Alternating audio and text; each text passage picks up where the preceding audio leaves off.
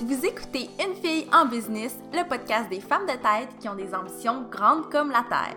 Je suis Mélissa Lévesque et c'est avec grand plaisir que je vous parle d'entrepreneuriat, de girl power et de motivation dans un nouvel épisode de podcast chaque semaine. J'espère vous inspirer et vous donner une foule d'outils pour propulser votre blog ou votre business sur le web. Bonjour tout le monde, j'espère que vous allez bien. Je suis tellement contente de vous présenter mon invitée d'aujourd'hui, Valérie. Salut Valérie! Salut Mélissa! Ça va bien? Ça va super bien et toi? Ben oui, ça va bien. Donc, euh, j'ai invité Valérie aujourd'hui parce que j'avais envie qu'elle nous parle de son parcours, de ce qu'elle fait dans la vie parce que euh, Valérie est coach holistique pour les femmes et je pense qu'elle a des très belles, euh, des très belles choses à nous partager aujourd'hui. Donc, j'aimerais que tu commences par nous parler de concrètement, c'est quoi que tu fais, c'est quoi ton entreprise? Parfait. Donc, en fait, oui, je suis coach holistique pour femmes. Puis, pour te donner un petit background, moi, ça fait quand même très longtemps que je fais du coaching en ligne. Euh, j'ai commencé, j'ai un background en fitness. Donc, je faisais du coaching de fitness, nutrition, entraînement. Puis, il y a eu des gros bouleversements, des gros changements dans ma vie qui ont fait que j'ai transitionné euh, du, coaching, du coaching plus fitness vers un coaching holistique, euh, un peu plus spirituel, holistique dans le fond, qui signifie que ça englobe la totalité de, du quotidien. Puis, euh, en fait, je travaille beaucoup avec seulement en fait avec des femmes euh, qui ont des problèmes au niveau de leur relation avec la nourriture, de leur relation avec l'entraînement, avec leur corps, qui ont peut-être des, gros stress dans leur vie, des gros blocages qui ne savent pas comment gérer.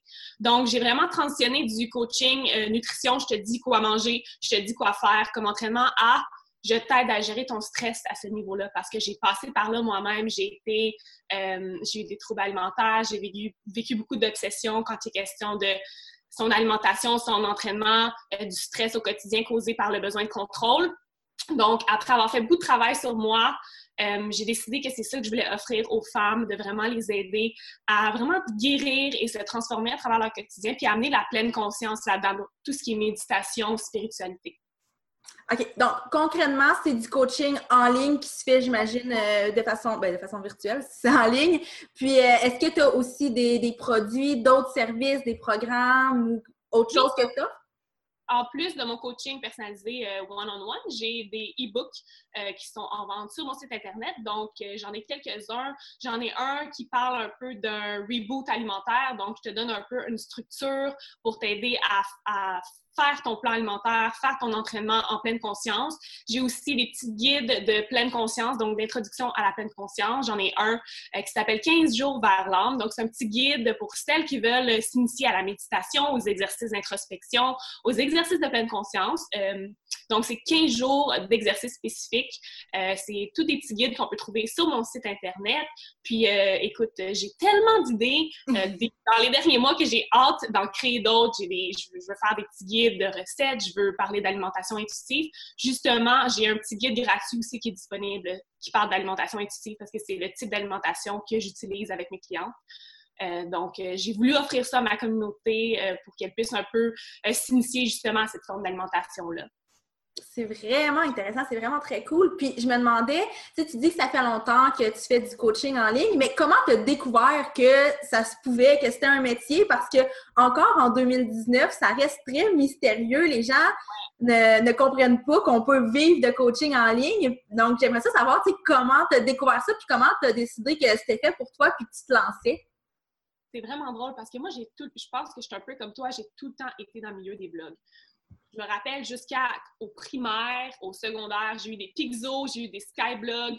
J'ai tout le temps tripé à être sur le monde des internets. Euh, pourtant, c'est quand même ironique. Ben, c'est peut-être pas ironique, mais je suis très introverte, très gênée étant jeune. Donc, j'ai l'impression que c'était un peu ma façon d'exprimer, la façon dont j'étais plus à l'aise. Je pouvais vraiment m'exprimer librement, puis on dirait que j'avais un peu, un peu moins peur peut-être du jugement des autres quand je faisais ça de manière virtuelle. Donc, euh, comme je t'ai dit, j'ai eu des, des Pixos, des Skyblogs. Puis, euh, fin de secondaire, à peu près, qu'est-ce qui était vraiment tendance, c'était Tumblr. Donc, j'étais beaucoup sur Tumblr. Euh, c'est aussi là que, en fait, j'ai une, petite relation amour-haine avec Tumblr, parce que c'est ça qui a vraiment aussi poussé mon trouble alimentaire avec tout ce qui était Tinspo et tout ça. Mais juste avant Tumblr, ben, en fait, après Tumblr, c'est là que Instagram a vraiment eu sa lancée. Donc, j'étais sur Tumblr, j'ai été sur Instagram, puis j'ai été dans les premières à me lancer dans du coaching en ligne parce que j'étais euh, dans le Instagram fitness. Puis je voyais que quelques filles commençaient à offrir ça, du coaching en ligne. Donc, j'ai décidé, hey, pourquoi pas essayer? Euh, il n'y a pas beaucoup de monde qui font ça. Puis écoute, je vais me lancer. Donc, c'est vraiment drôle parce que j'ai été dans les premières environ en 2012-2013 à me lancer dans du coaching en ligne, euh, plus niveau fitness, nutrition et tout ça. Donc, c'est vraiment comme ça que j'ai découvert ça. Puis ça a tellement évolué dans les dernières années. C'est vraiment plus pareil que quand j'ai commencé. Mais j'ai continué à le faire parce que je me suis dit, il y a vraiment un futur avec le monde en ligne, avec le coaching en ligne. Puis pour vrai, c'est tellement incroyable, peu importe les préjugés que les gens peuvent avoir là-dessus, de pouvoir vraiment vivre de qu'est-ce que tu aimes et de pouvoir faire ça de chez toi, de pouvoir faire ça d'un autre pays, de pouvoir faire ça d'un café, de n'importe où et de pouvoir avoir un, un impact chez les gens. Moi, je trouve ça incroyable. Oui, ben c'est probablement en tout cas, moi, c'est mon cas, c'est ce qui a fait que j'ai eu un intérêt tellement grand pour ça. C'est que moi, tu sais, j'étais beaucoup justement avec les Skyblogs et tout quand j'étais vraiment plus jeune. Puis, du fin fond de mon Abitibi, ça me permettait de me faire des amis à Montréal. Puis, tu sais, pour moi, c'était comme « Oh, wow! » Puis, tu sais, présentement, je sais pas si c'est ton cas, mais moi, je coach des gens qui sont, euh, tu sais, des Québécois qui sont rendus en Allemagne. Euh, tu sais, on peut coacher du monde de partout à travers le monde. Ça, c'est vraiment quelque chose d'intéressant côté humain, je trouve, là quand j'ai commencé, en fait, moi, euh, j'étais juste dans le monde anglophone parce que le, ah. Instagram fitness, puis tout le monde du fitness, c'est très, très, très anglophone. Donc, toutes mes publications étaient en, anglais, toutes mes vidéos étaient en anglais. Puis mon public cible était pas mal aux États-Unis. Donc, quand j'ai commencé le fitness, je pense que je te dirais 80% de mes clientes étaient des États-Unis ou du Canada anglais. Euh, j'en avais quelques-unes de Montréal, du Québec. Maintenant, je te dirais que c'est 100% juste des femmes euh, du Québec, mais j'en ai vraiment de partout. Là même chose pour moi, pas juste de Montréal. Euh, on peut toucher vraiment du monde de partout. Comme tu dis, c'est vraiment génial. Oui, puis là, tu, tu parlais que ça fait longtemps justement que tu es dans l'univers des blogs, du web, mais est-ce que depuis toujours, tu sais que tu allais être entrepreneur ou vraiment c'était vraiment pas ton, ton plan de carrière quand tu étais, mettons, adolescente? Pas du tout. C'est vraiment drôle, mais j'ai je ne croyais pas que j'allais être entrepreneur. Je ne pensais pas que j'allais être entrepreneur parce que justement, moi, j'ai grandi avec une croyance selon laquelle j'étais une fille qui était super gênée, qui était très introverte, qui n'était pas leader naturel, qui, euh, qui préférait se faire dire quoi faire, qui préférait avoir des règles autour d'elle, tu. Fait que moi, j'étais au secondaire, puis dans ma tête, euh, j'allais devenir avocate ou j'allais faire un métier qui rapporte beaucoup d'argent parce que c'est comme ça que j'ai grandi, c'est les croyances avec lesquelles j'ai grandi. Euh, puis dans ma tête, j'étais dans une zone de confort un peu à l'école. Donc, je me voyais à l'école, puis à, aller très loin, à l'université, même à la maîtrise au doctorat, parce que je me disais, je vais être entourée de règles, je vais pouvoir vivre chez mes parents, tout va être facile. Puis c'est vraiment quand j'ai poussé mon éducation plus loin, quand je suis rentrée à l'université, que je me suis rendu compte que c'était tellement pas pour moi, que justement, avec le, en étant dans le milieu des blogs, d'Instagram, je voyais que les gens pouvaient euh, être entrepreneurs seulement avec leur ordinateur, faire du coaching en ligne. Puis ça m'a tellement inspirée, je me suis rendu compte que je n'étais pas capable de vivre avec des règles autour de moi, puis qu'on me dise quoi faire. Puis c'est vraiment là que j'ai su, quand j'ai su que je n'étais plus capable de continuer à l'école, j'ai su que j'allais être entrepreneur. Vraiment. Donc, tu as vraiment passé de l'école à ta business ou entre-temps, tu as eu un emploi traditionnel, si on veut? J'ai eu deux emplois traditionnels. En fait, j'ai commencé à travailler comme euh, conseillère dans un détaillant de suppléments quand j'étais encore à l'université. Puis quand j'ai quitté l'université, j'ai continué euh, à faire ce travail-là et je faisais aussi du coaching en ligne en même temps. Donc, euh, puisque le coaching en ligne ne pouvait pas me permettre de vivre pleinement à temps plein, j'avais cet emploi-là à côté. Puis, euh, j'ai eu une opportunité, en fait, avec cet emploi-là, vu qu'ils voyaient que j'avais une grande présence en ligne dans le, dans le, monde du fitness, puis je travaillais pour un détaillant de suppléments de sportifs, donc c'était très lié. J'ai eu une opportunité avec eux de pouvoir travailler à leur bureau chef euh, dans un bureau euh, dans, en marketing. Donc, j'ai travaillé pour eux à temps plein pendant deux ans. c'était une opportunité vraiment incroyable. J'ai tellement appris beaucoup. puis, même encore aujourd'hui, je travaille à temps vraiment, vraiment partiel pour eux, euh, pour faire de la création de contenu, un peu euh, de, la création de projets. Mais je travaille plus à temps plein euh, parce que je me suis rendu compte après deux ans que j'étais pas capable de faire un travail de bureau, de travailler pour quelqu'un à temps plein, d'avoir juste deux semaines de vacances par année, de, devoir partir le matin à 8 heures, venir à 5 heures. J'étais pas capable. Donc, c'est aussi ça qui me fait comme une, grosse claque dans la face qui me dit OK, gars, tu, tu le fais maintenant, tu le feras jamais tu deviens ton propre patron à temps plein. Donc, euh, oui, c'est l'emploi que j'ai eu en fait pour la même compagnie euh, avant de me lancer vraiment à temps plein. Ah, mais c'est cool parce que la transition est vraiment intéressante dans le sens où il y a plusieurs histoires. Tu sais, moi, euh, je suis contente de voir que toi, tu aimais quand même ton emploi, tu n'aimais pas le fait que c'était un emploi de salarié. Mais tu sais, je regarde mon histoire, puis moi, mon emploi, c'était le cauchemar. Puis vers la fin, tu sais, je la raconte souvent, mais je pleurais parce que je voulais pas aller travailler. Donc, il y a aussi des belles histoires, puis je trouve ça quand même intéressant de le voir. Puis, tu sais, avoir un emploi de salarié et être entrepreneur, ça peut quand même euh, être, euh, être joyeux et lié. Vraiment, même quand j'ai relancé ma business de coaching holistique, j'étais encore à temps plein avec eux. Puis euh, je vais tellement toujours être reconnaissante pour cette entreprise-là parce que c'est comme une deuxième famille pour moi. Puis c'est comme tu dis, il y, a des moins bonnes histoires, mais il y a des très bonnes histoires aussi quand il est question d'un emploi temps plein de salariés. Ben oui, ben oui, puis c'est ça. C'est le fun de, de voir justement le, bon côté. Puis moi, je suis curieuse parce que, euh, bon, même si on est dans des, industries qui sont différentes, on a quand même un travail qui peut se ressembler. Donc, je veux savoir pour toi, une journée dans ta vie, ça ressemble à quoi? Je sais que toutes les journées sont différentes, probablement comme moi, mais mettons, grosso modo, est-ce que tu as une structure euh, qui revient quand même? Euh, je te dirais que oui, j'ai quand même une petite structure. Euh, j'ai dû me l'imposer à moi-même parce que je suis quelqu'un de très impulsif. Je suis quelqu'un qui aime go with the flow, aller avec le flow. Puis j'ai toujours eu beaucoup de misère avec me planifier des horaires, me faire une to-do list. Euh, moi, je suis quelqu'un qui va partir d'un côté puis de l'autre. Donc, depuis que je suis revenue en fait de mon dernier voyage en novembre dernier, c'est là que j'ai vraiment commencé à inclure une, structure plus stricte un peu à mon quotidien. Puis j'ai vu une différence énorme dans ma productivité puis dans mes résultats. Donc, euh, je te dirais, je me, moi, je commence tout le temps ma journée en douceur, en lenteur, parce que c'est important pour moi de vraiment commencer ma journée, comme je l'appelle, dans mon énergie plus féminine, mon yin. Ça me permet de me recentrer, d'être prête à affronter la journée, puis faire les tâches qui sont un peu plus yang, énergie masculine, un peu plus disciplinée, analytique. Donc, je me lève le matin, euh, je ne vais pas ouvrir mon téléphone, je ne vais pas ouvrir mes courriels tout de suite. Euh, première chose que je vais faire, c'est vraiment faire un breuvage chaud, je vais écrire dans mon journal tout ce qui me passe par la tête, vraiment. Euh, tôt le matin, c'est un peu mon énergie créative. Donc, je me lève maximum à 6h30 le matin, en même temps que mon copain qui, lui, part travailler. Comme ça, j'ai la journée devant moi. Donc, je vais écrire dans mon journal, je vais siroter mon breuvage chaud, que ce soit un café ou un thé. Ensuite de ça, je vais souvent euh, soit faire des salutations au soleil ou un petit flow de yoga ou une méditation. Ensuite de ça, je prépare mon déjeuner et je commence ma journée de travail. Euh, première chose que je fais le matin, habituellement, c'est les check-ins que j'ai avec mes clientes. Donc, euh, pas mal à chaque jour de la semaine, je vais avoir euh, un check-in avec une de mes clientes. Donc, mes clientes ont des journées de check-in différentes. Comme ça, je peux bien les, les, aligner dans ma semaine pour avoir tout le monde me contacter la même journée puis être débordé. Donc, ça va, ça va souvent être la première tâche de la journée on fait les check-ins avec les clients, je réponds à leurs messages, leurs courriels. Euh, moi, comment je fonctionne dans le fond, c'est que je réponds à leurs check-ins, ensuite je leur envoie un message vidéo qui leur explique, qui fait des clarifications. Ensuite de ça, quand tout est terminé, je vais souvent ouvrir ma boîte de courriel, je vais voir qu'est-ce que j'ai à répondre. Puis par la suite, ça va être un peu un temps créatif. Donc tout ce qui est création de contenu pour mon Instagram, pour mon podcast, pour que ce soit écrire un article de blog pour quelqu'un d'autre, que ce soit euh, avoir une entrevue pour un podcast ou juste brainstormer pour un programme. Donc ça, ça va être, ça va faire suite euh, au check-in avec mes clientes.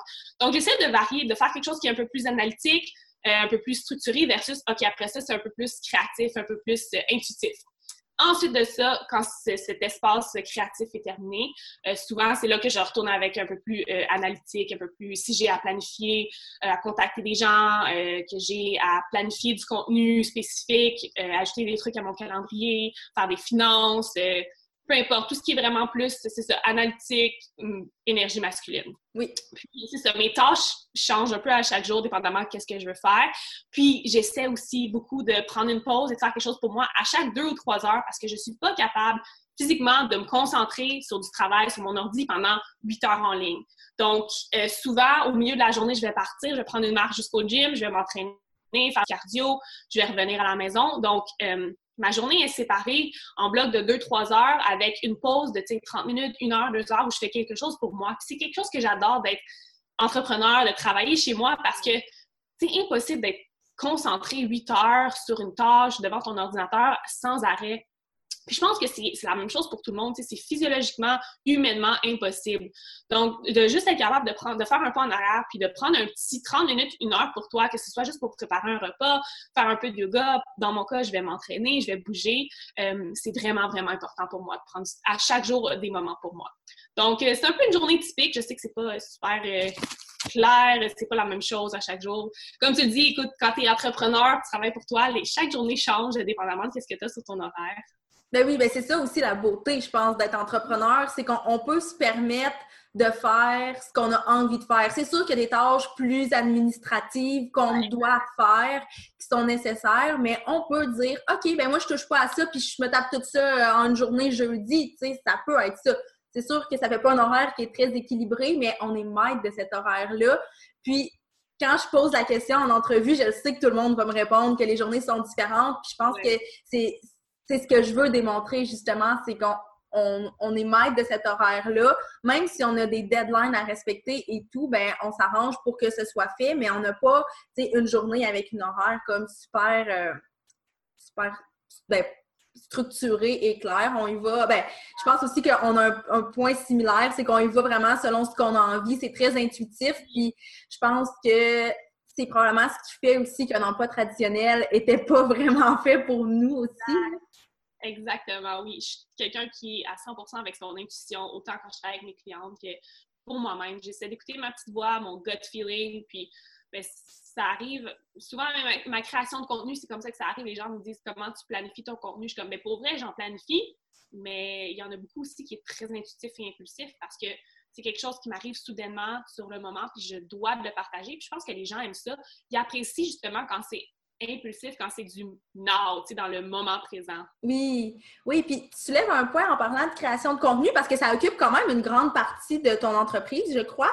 Puis je voulais savoir, est-ce que tu as, euh, tu sais, je sais que c'est très intuitif, mais est-ce que tu as comme un, espèce, un espèce de rituel de création de contenu? Comment tu, tu fonctionnes?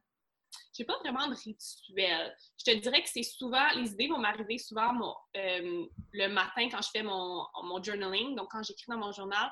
Moi, j'adore l'écriture, c'est une de mes passions depuis que je suis vraiment jeune.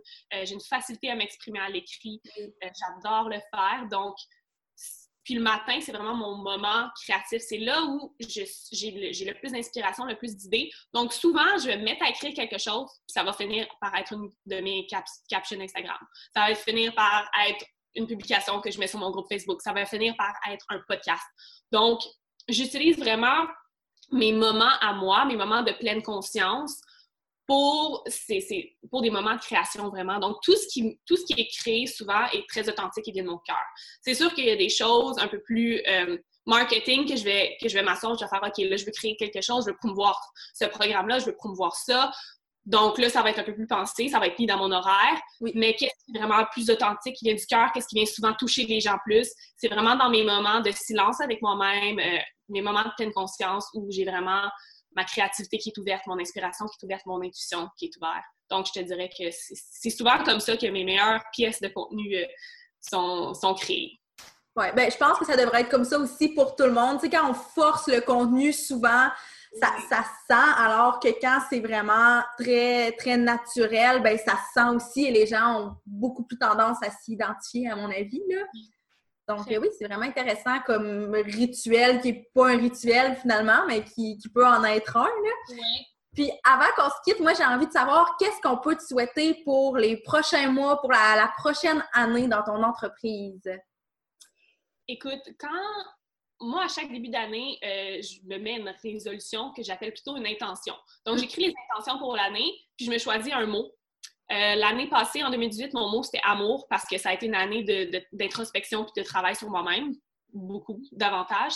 Donc, je recherchais non seulement de l'amour des autres, mais je voulais donner de l'amour, je voulais, je voulais être capable de m'aimer moi-même. Donc, bref, cette année-là était l'amour et ça, c'est exactement ce que ça a été. Puis cette année, mon mot, c'est abondance.